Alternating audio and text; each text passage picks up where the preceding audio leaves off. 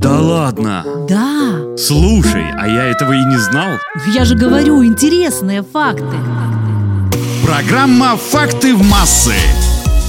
Мы сталкиваемся с математикой каждый день, и это неудивительно, ведь не случайно именно ее называют царицей наук. Цифры преследуют нас везде, и без них невозможно представить себе современный мир. Всем привет, с вами Наташа Крош и интересные факты о математике.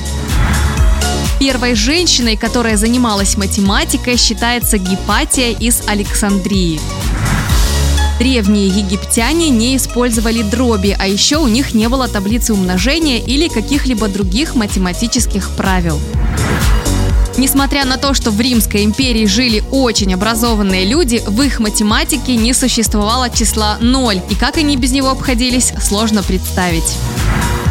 Евклид оставил после своей жизни множество трудов по математике, которыми мы пользуемся до сих пор. И интересен тот факт, что сведений о жизни самого Евклида не обнаружено.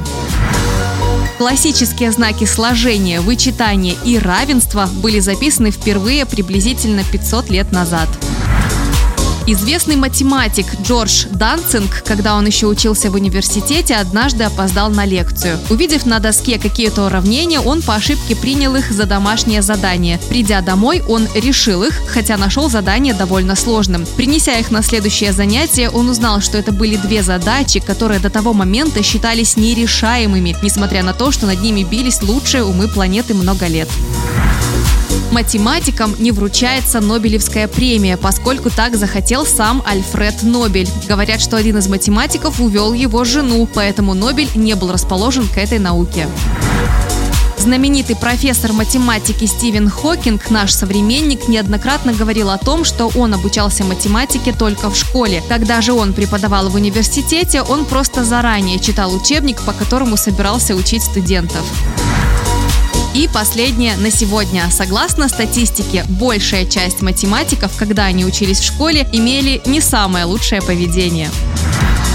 На этом у меня все. У микрофона была Наташа Крош. Пока. Да ладно? Да. Слушай, а я этого и не знал.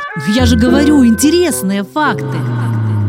Программа «Факты в массы».